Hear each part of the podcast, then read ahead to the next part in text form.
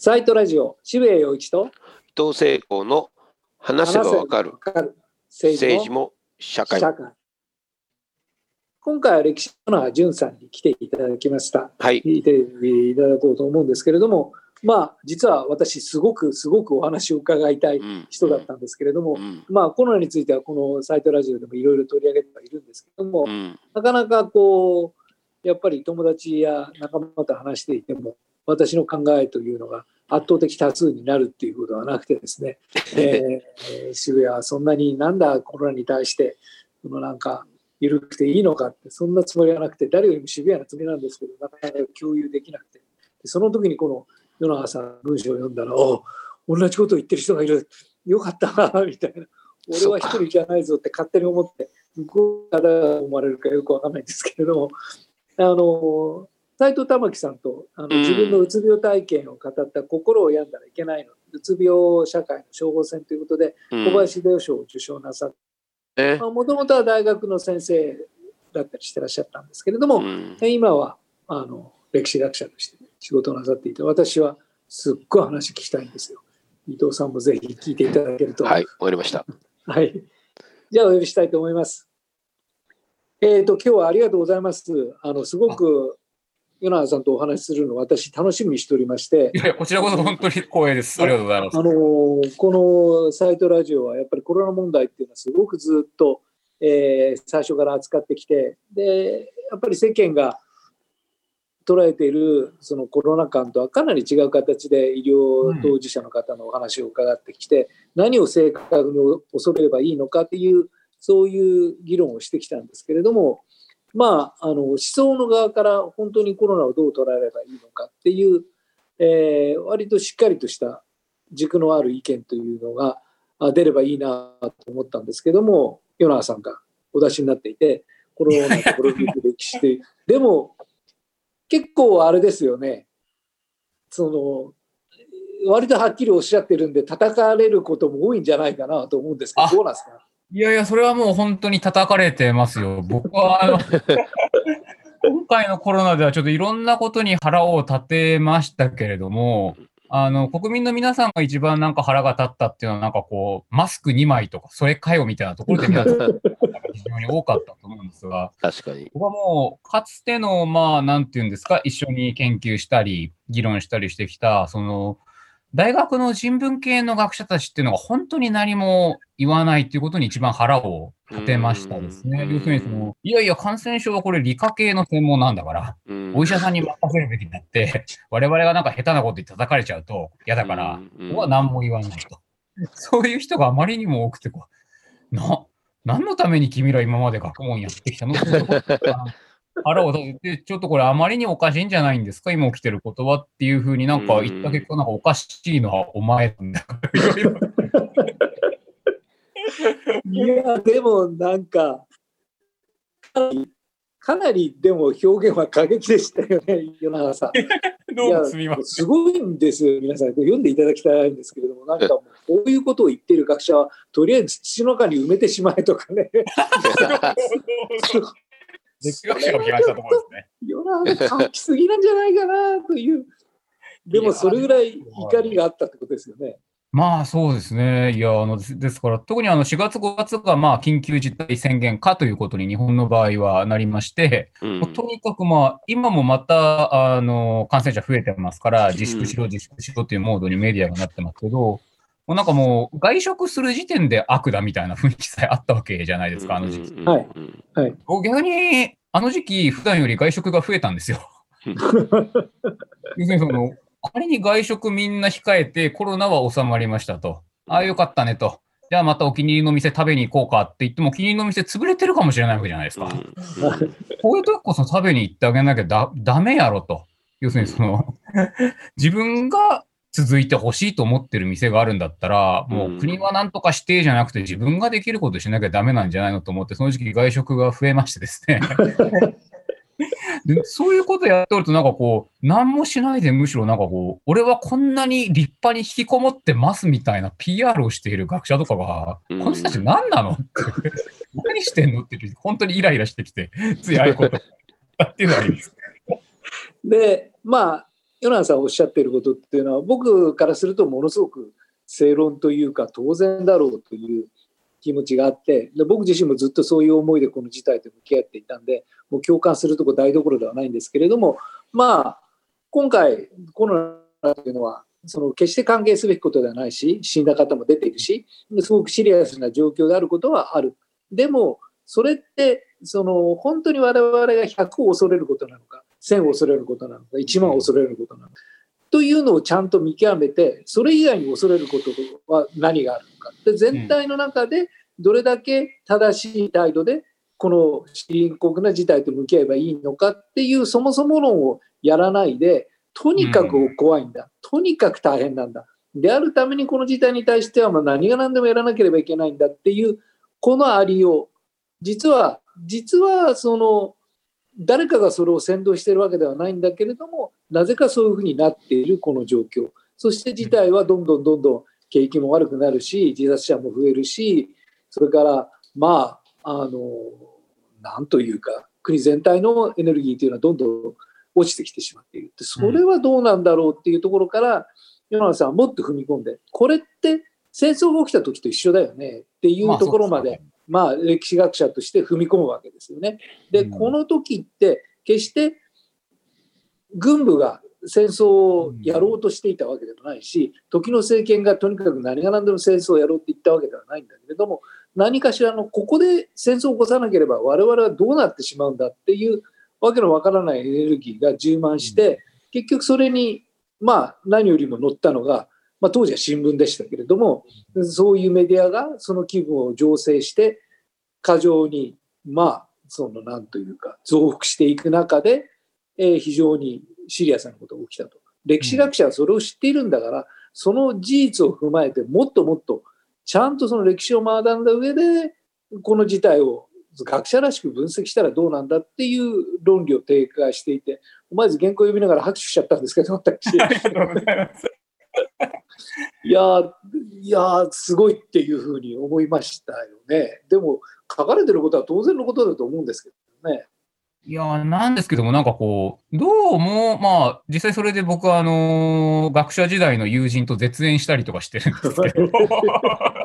けど。なんで何もしないのっておかしいでしょうっていうふうに言ったらおかしいのはお前だと。コロナは超病い病気であって我々は正しいこと知ってるみたいにいうものがおってですね、なんか喧嘩になっちゃったりしたんですけれども、なんていうかこう、自然科学を持ち出されると弱いっていう何か癖みたいなものがあると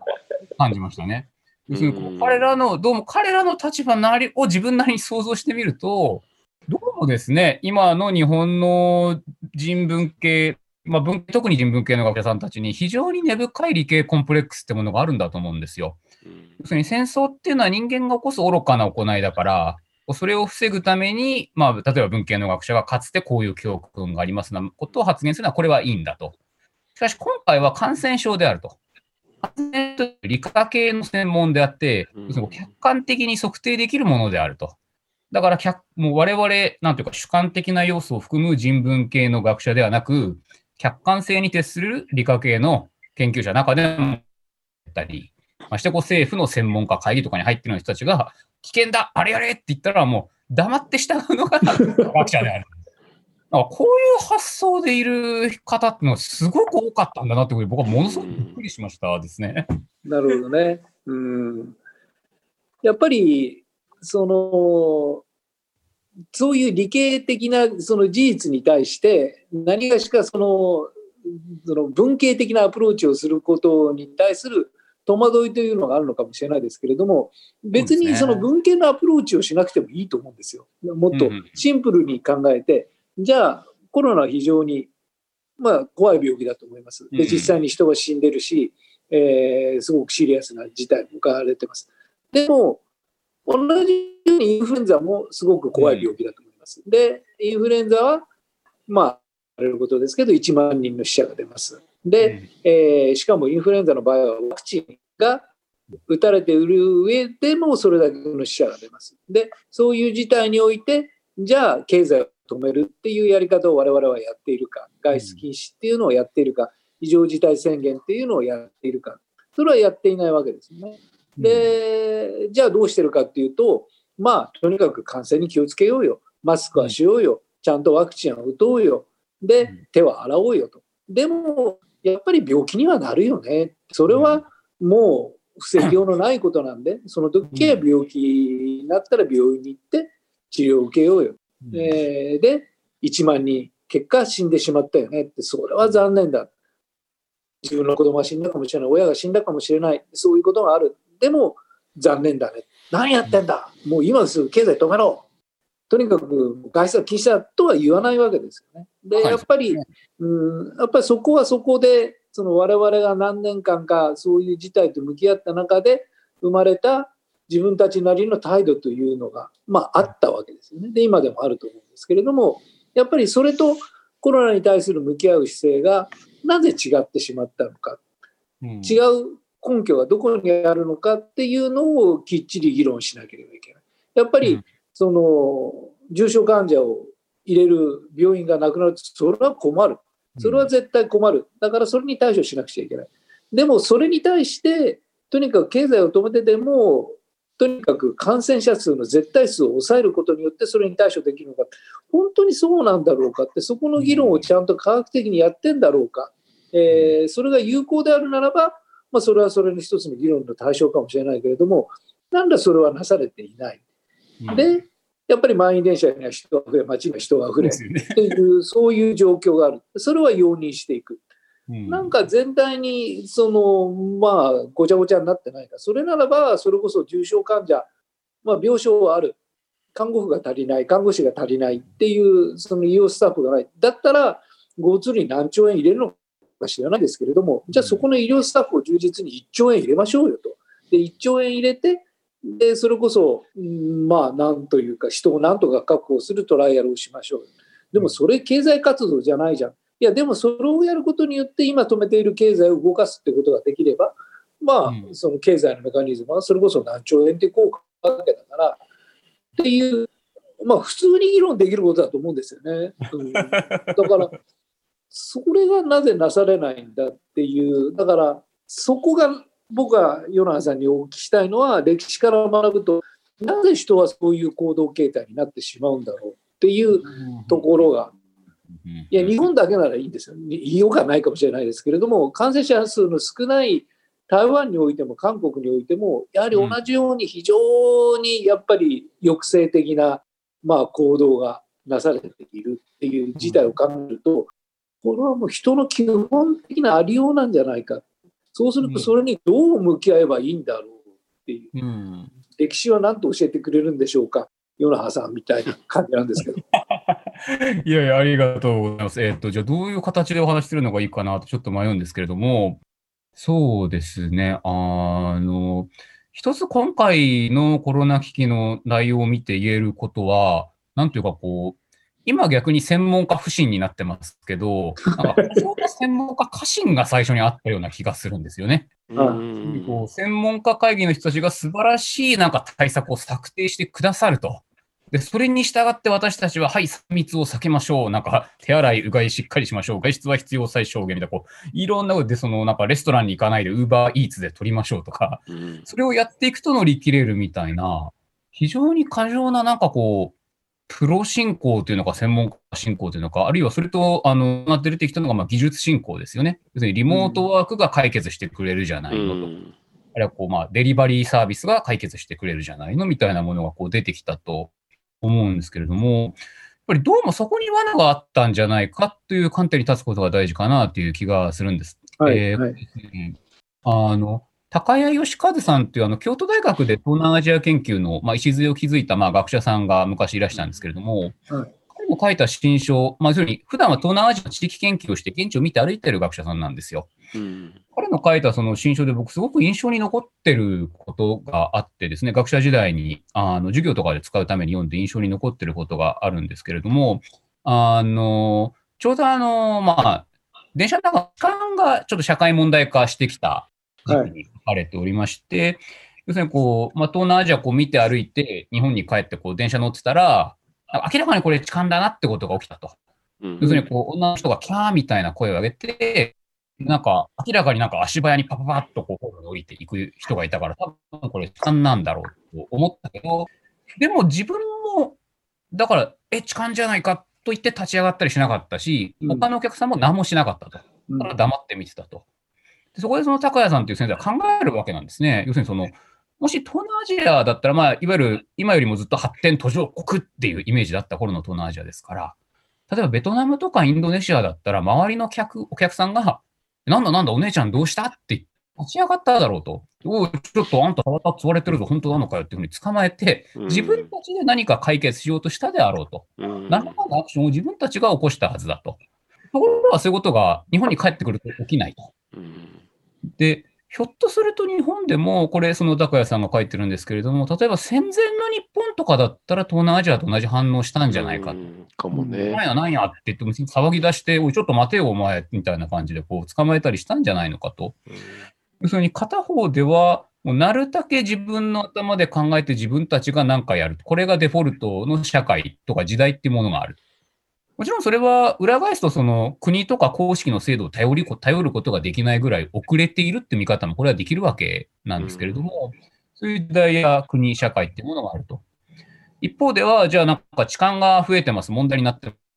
る。じゃあその、じゃあ国とか JR の力で痴漢は犯罪です、ポスターいっぱい貼りましょうとか、こう鉄道警察みたいなものを増員しましょうとか、その、自分は何もしないで問題を制度的に解決してもらうことを期待するなるほどなる社会があると。うんで後者を、まあ、進んだ社会、進歩した社会、住みやすい社会っていうふうに思ってきたんだけど、果たしてそれは正しかったんだろうかってという投げかけてる文章があって、僕はそれがすごく印象に残ってたんですが、まさになんかこう、日本のコロナの状況っていうのはちょっとそれに近いものを非常に感じるわけなんですね。要するにその、自粛ずっと続けてたら、要するにお客さん相手の商売するお店とか全部潰れちゃうってことをはっきりしてる。これはみんな分かってるわけです。でそういう時に、こう、自分で助けに行こうと、じゃあとにかくなるべく食えるだけそういうところで食ってやろうじゃないかと。で、自分で、そのために自分で情報をいろいろ調べて、コロナってどれぐらい危険なんだと。にかかったらみんな即死なのかと。あるいはこうみんなかかったら死確保しなきゃいけないのかと。どうもそうじゃないぞと。死亡率も極めて低いし、特にその高齢者とか基礎を持った方がいいけど、そういう世代にとってはそこまでどうも危険じゃないらしいんだったら、もう自分で、自分の責任で飯食いに行ってったらいいじゃないかというふうに解決しようとする人が本当に少ないわけですね。むしろ彼らはそのひたすら自粛を続けて、じゃあ潰れる産業はどうしたらいいんですかって言ったらもう、国が予算をガバガバ投入してくださいと。国が全部保証してくださいと。私はしません。それってどうなのかなっていうところに、まあ、この前出てきたのが、まあ、その GoTo をめぐる騒動で、グルメ予約サービスみたいなのをうまーく使うと、技術の力で全部解決しますせっていうことを、まあ、吹き込んだ方がきっといらしたんでしょう。大々的にやったら、まあ、私自身は結構使って恩恵を得てますけれども、なんかもう国民がみんななんか、えー、っておかしいじゃん。なんで自粛しろ、自粛しろ。でも、ポイント上げちゃいますなんだよ、みたいな感じで大混乱になっちゃったと。どうもなんかそういう、すべてをシステム化して、個人個人が考えなくてもいいような状況に持っていくのが進歩ですよと。これ近代化、現代化ですよって言ってきた潮流のなんか逆を突かれてしまってるような印象っていうのが僕はすごく思ってますね。だから僕もすごい似たような印象を持っていて、やはりそのコロナに勝つっていう、そういう概念、だからコロナを抑え込むっていう概念、だからそれがやっぱりそのおっしゃるように、ヨナさんがおっしゃるように、その近代化は最終的に勝ちにつながるんだっていう概念なんですけども、だから、じゃあ、その我々はインフルエンザが入った時にインフルエンザに勝つって言うかっていうと、やっぱり言わないわけですよね。で我々はインフルエンザにどう向かっているかっていうと、まあ、的確なことを思い浮かばないんですけれども、極端なことはずっと受け入れる、共存する。で、その中でなんとかそのシーズンを乗り越えていくっていう、うんまあ、生活の知恵レベルのアチチュード。でもそこには、その、消毒もあるし、ワクチンもあるし、それこそ病院で治療を受けるっていう行為もある。という、まさに、その、まあ、完全に一緒ではないかもしれないけど、違うことおいおいおい、どうどうしたんだ、どうしたんだよ。っていう行為だと思うんですよね。ところが、このコロナに関しては、どれ警察呼べ、警察っていう、全部抑え込め、みたいな、うん。うん。勝とう、コロナに勝とう。いや、なんでそうなっちゃうのかなっていう、まさにそういう感じがあって、でそれはやっぱり勝てるっていう、うん。うん。そういうなんかこう、うんなんというかファンタジーというのがうん。科学で勝てるっていう近代化こそ勝利っていうやっぱりうんそういう思い込みがあるんだなというのを今のお話を聞いて確かにそれはあるなという、なんで俺たちはよあのこのコロナに関してだけ勝つって言ってるんだろうみたいな。うんでも本当科学の本を読むとですねやっぱり人類感染症に勝ったことなんてほとんどない。ほとまあそんどない。うですね。ねせいぜい天然痘とかいったものぐらいであっだて。けで、やっぱ結局負け続けているっていう。だから、となると、どう負けるかっていうことを学ぶしかしょうがないんだなっていう、やっぱりそれはすっごく飲み込みが悪いんで、それを言い出すとお前は何なんだっていう、うん自分が負けていいのか、子供が負けていいのか、戦えみたいな、いやいやいやいやいやっていうことに、その循環に陥っちゃうっていうところの後に、ヨナさんが、それで戦争まで行きますよって言われて、えー、怖ーみたいな。いやいやいや、まさにおっしゃること、非常に重要なことで、僕はやっぱりそういう意味でも、その、あの、人文系の、まあ、学者さんだったり、教養背景にする人たちの、今回のこうコロナに勝とうを無批判に受け入れていく感じっていうのは、すごくショックを受けました。あの、先ほどから、例えばじゃあインフルエンザと一度比較してみたらどうなのかって話を渋谷さんされてるわけですけれども、人によってはなんかそれだけで拒否反応を示して、ね。インフルとは違うんだと。インフルと比較してる時点でお前不謹慎みたいなことを言い出す方っていうのが多いんですけど、結局これ要するに新型コロナウイルスというのは、目新しいからその分怖いっていう、それだけの話なわけですよね。非常にシンプルに申し上げると、そういう反応が出てきちゃうっていうのは、それって反応としては、一番近いのはこれ、レイシズムみたいなものであって、うん人だけ肌の色黒い人来たら、なんか怖い。そんな奴はいなかったと。なんでいるんだってそういうこう異物自分にとっては異物な人が現れたから、なんか怖っ出てって、来ないで。いや、でも、話せば一緒にやっていけるかもわからんじゃないかじゃない。出てってっていう、なんか、それに非常に近い状態だと思うんですよね。これだけごく最近、まあ、それこそアメリカでは、その、多分皆さんコロナの自粛にしびれを、コロナの自粛というか、まあ、ロックダウンにしびれを切らしたのもあって、ブラック・ライブズ・マターとかがなんか今年は盛り上がりましたけれども、アメリカでは。最近やっぱり差別問題ちゃんと考えること大事だよねと。こうなんか、いや、私ゲイの知り合いとかいなかったから、同性愛の人が来たら、キモい怖いとかじゃダメだよと。しっかり考えてこうねっていう雰囲気が出てきたにもかかわらず、結局はなんかこう、え、だって新しい病気なんだじゃあ怖いじゃんって、排除でしょって。寄ってこないでっていう。そういう状況になってしまったっていうことは、ちょっと僕は愕然としている。一体、何だった、何を今まで学んできたのかなっていう気持ちがあるのは正直なところです。うんあともう一つお聞きしたかったのは、えっ、と、まあ、うんその相対的に考えれば世の中においてそれこそ自分は決して保守的な側にいるとは思わないわけですよ。どちらかというと保守的じゃない側にいると思うんですけれども、このコロナに向かって一番ナイーブにそして過敏に反応するのは、むしろ僕の仲間たち友人たち左翼系の人たちっていうのがものすごくナイーブに反応して世界が終わりだうんこれはダメだとにかく自粛しろうん。なんとかだ。いやなんとかでこうとかってそうなお前はトラップかいやトラップって言われてもなみたいな。うーんみたいな。って怒られちゃうわけですよね。で、うんあのみんな信頼できる友人たちばかりなわけですようん。でほとんどの価値観を共有する人たちなんですけれどもこのコロことコロナになるとですね私はそのなんか無神経なそのうんなんていうかトランプ側の人間のように扱われてですね いや違うんだけどななんなんだよみたいなのがあるんですけどもそれはあのヨナさんが一緒に、えーまあ、本をお書きになった斎藤玉樹さんあにちょっとお話を伺ってどんなもんでしょうかって話したらいやもうみんな悲劇が好きなんですよ。特に 左翼系の人たちは悲劇が好きなんですよ。正義と悲劇が好きなんだ。あそれは言えるかも。でコロナに向かって楽観主義というかそういう物語を査定するとやっぱりその左翼的な人たちはちょっとなんかアレルギーを起こすだからきっと与那さんがその孤立したのも同じ構造なんじゃないかな。なんでお前はもっと悲劇を見ないんだって。悲劇と正義をどうしてお前は見ないんだっていううん。そんなおちゃらいことばっか言ってるんだって。いや、もっともっともっと暗い悲劇を俺は見ているんだけどなという、要するに感染症に勝てないっていう暗い悲劇を見てるんだけどなっ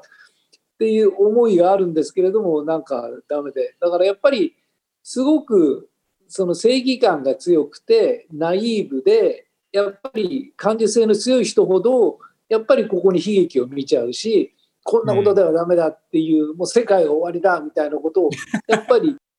なっていってしまうっていう構造があるんですけども、歴史学的に見てどうですかね？ああ、歴史学的に見てるのかわかんないんですけど、実はあの、えっと、あの雑誌の文藝春秋ってございますよね、月に1回。はいはいあれにちょっと6月か7月ぐらいにコラムを頼まれて、斉藤先生が悲劇っておっしゃったことを自分はあの、要するに日本人は結局みんんな世界系だったという話を。要するにあの、君の名はだったり。文春の読者知らないと思いますけど。あの、まあ、一番わかりやすいのは、あの、去年流行った、あの、天気の子ですね。君の名は、あの、新海誠監督の撮った。要するに、その、自分と自分にとって大事な何人かだけがいる。例えば、恋人がいると。で自分と大事な何人かだけが助かることが超超超超超大事で、そのためにはもう巻き添えで世界滅んでも別にいいっていう。俺と俺の彼女だけ助けて他はどうでもいいって。それ以外の副作用関係ないっていう。まあ、そういう世界観を、まあ、その、アニメ映画なんかの中で提示すると、ハマる人は、うおーみたいにハマると。これぞ究極の愛だと。俺と彼女最高っていう。世界はその俺と彼女の愛を引き立てるための背景に過ぎない。まあ、2人さえ助かれば他全滅でも OK ありみたいな感じの作品を世界系と言ったりするわけで、これはどっちかっていうとその、いや、そういう作品って世界系だよねみたいにちょっと揶揄する人たちが昔は言ってたんですが、意外と日本人みんなそうだったなと。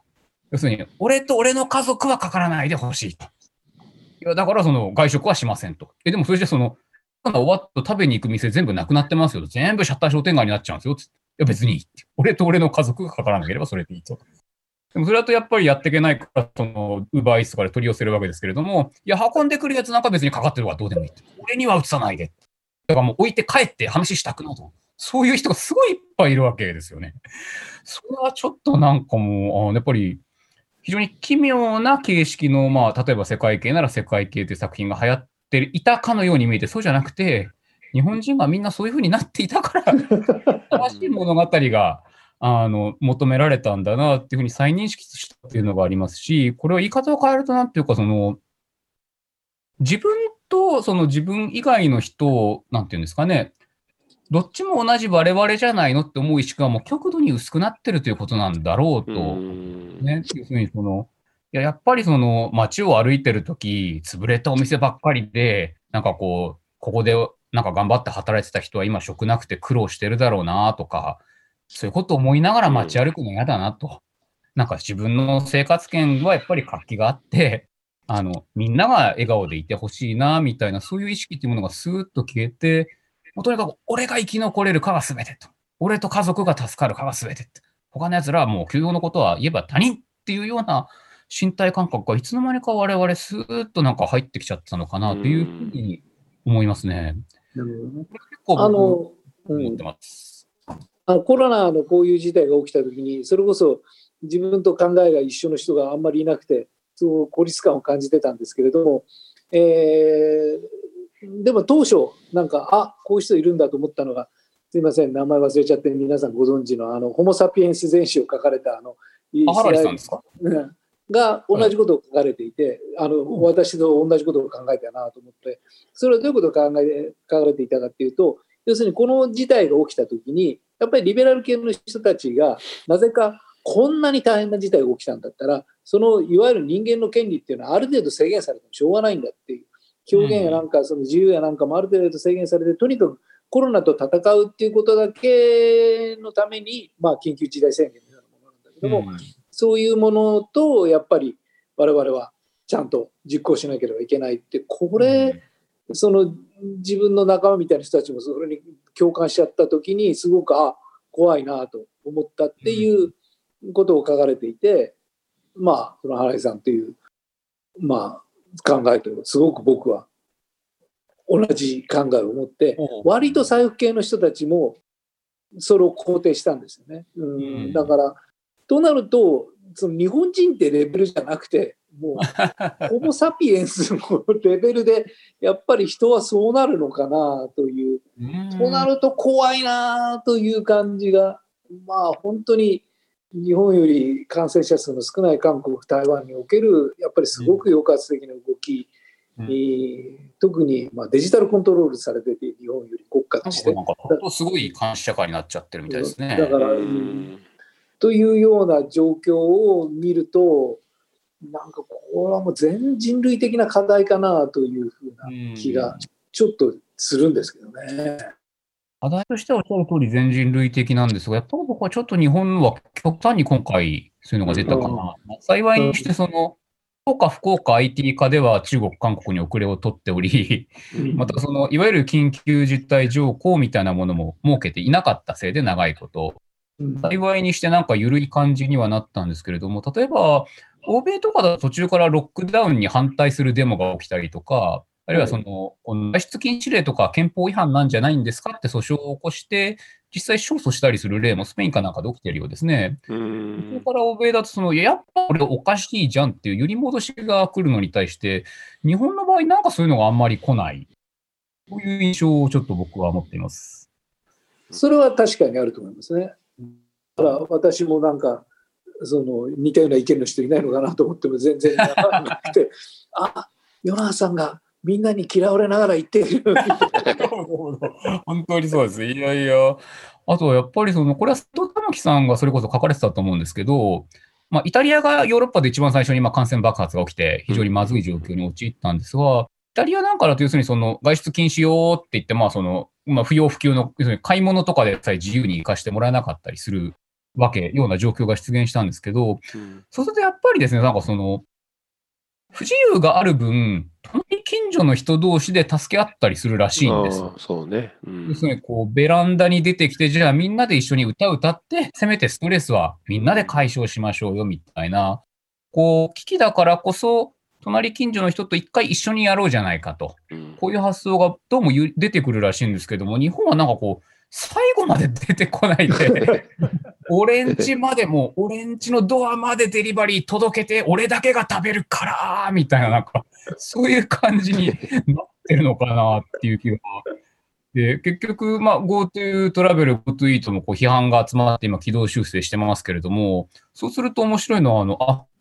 あの僕、GoTo イートを使っていて、あの、僕、ものすごい差別に遭ってるんですよ。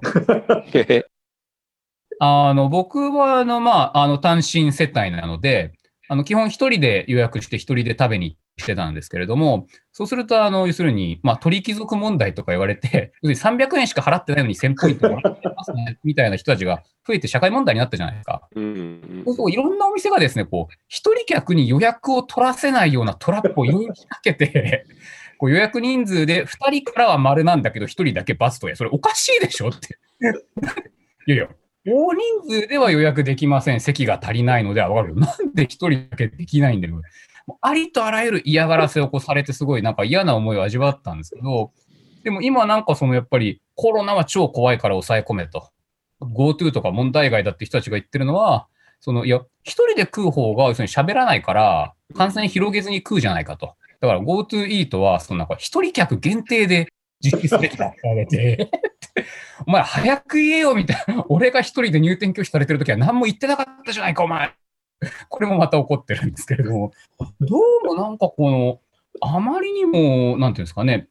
一人でだけ助かろうとするし、逆に一人でだけ助かりたいから、他のやつに巻き込まれるのはごめん。だから移されるのは嫌だ。だから移されないためにはどんだけ権利制限されても別に気にしないっていう方向に日本人はドライブがかかっていて、これはちょっと僕はかなり特殊なことなんじゃないかという気がしてます。なるほどね。これ突破するにはどうしたらいいでしょうかね、この状況。どうしたら僕も突破するきっかけがなかなかつかめないんですけれども、やっぱりその、意外と大したことないっていうことを知るっていうのは、そのコロナに限らずなんか大事なんじゃないかなと思うわけなんですよ。要するにその、自分だけで何とかしなきゃいけないっていう発想の裏には、要するに、こう、人に迷惑かけちゃったらもうアウトなんだと。もう周りから攻撃されて、あるいはその、それコロナ移すとかでなくてもですよ。例えばこう、人前で喋って、こう滑っちゃったと。全然笑い取れなかったと。うんでそうなったらもう俺はアウトだと。寒いやつってレッテルを貼られて、なんかあいつからもうハブろうぜみたいになってくんだみたいにこう 思い込んじゃうと、もうずっと孤独なままなわけですよね。うんむしろその滑っちゃったけど意外に大したことなかったぞと。その時は滑ったけど、全然別に友達減ったりしないし、あれそういう目で見ると、あれ、あいつだって滑ってんじゃん、意外に結構みたいな感じで、ミスしても大丈夫なんだよと、やらかしても大丈夫なんだよっていう安心感をどう醸成するかっていうことがまず基本にあるのかなと。これが普段からできてなくて、こう一回でもミスしたらもうアウトなんだっていうふうに吸い込まれて、普段から生きてるせいで、コロナのような新しい病気が入ってくると、いや俺がかかる分にはいいけど、移したった瞬間、俺はもうアウトだと。もう世間からもうつまはじきにされて、もうなんか会社にすらいられなくなるんだみたいに思い込んで、こわーってなっちゃうのかなっていう気持ちが僕はありますね。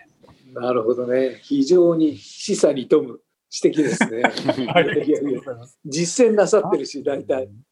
ありがとうございます。いやいやいや正直、だから、あの、ゼロトレランスって考え方がこれありましたよね。まあ、ありましたというか、ありますよね。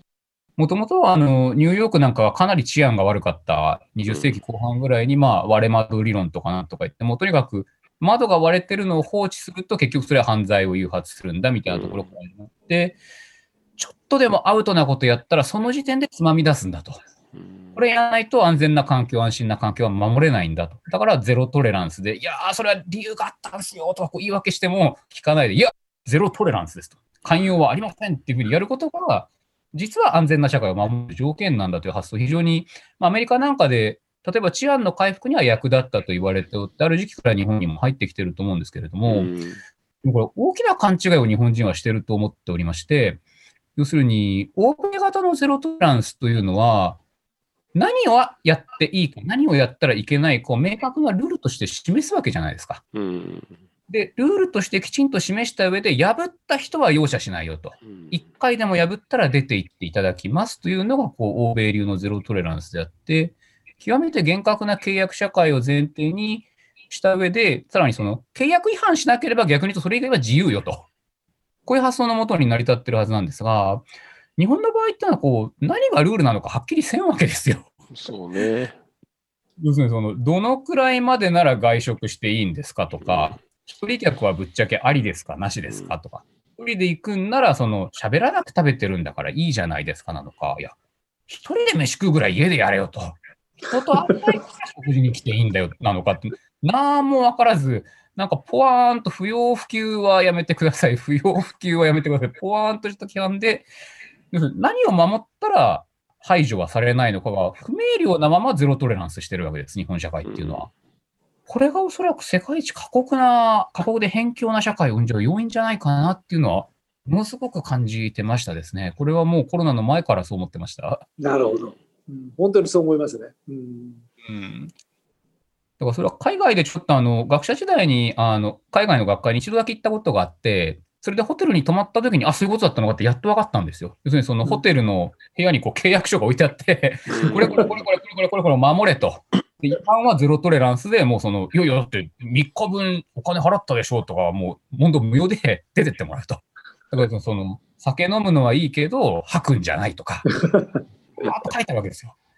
で、これ違反者はもう追放ですからね、と。こういうわけで、あゼロトレランスってそういう意味かと。要するに、こう、これやったらアウトっていうのをきっちり示して、逆にそれ以外は自由よと。うんいうことを前提にしてゼロトレランスなんだということを僕もそれまでなんか分かっておらなかったので、ああっと思う、なんかこれはちょっと日本人それ分からずにこう厳しくするのがいいことだみたいに思い出した。こなるほどれを放置。したら大変なことになると思ってたら本当に大変なことになっちゃったという印象です。本当にそうだと思います。えっと、うん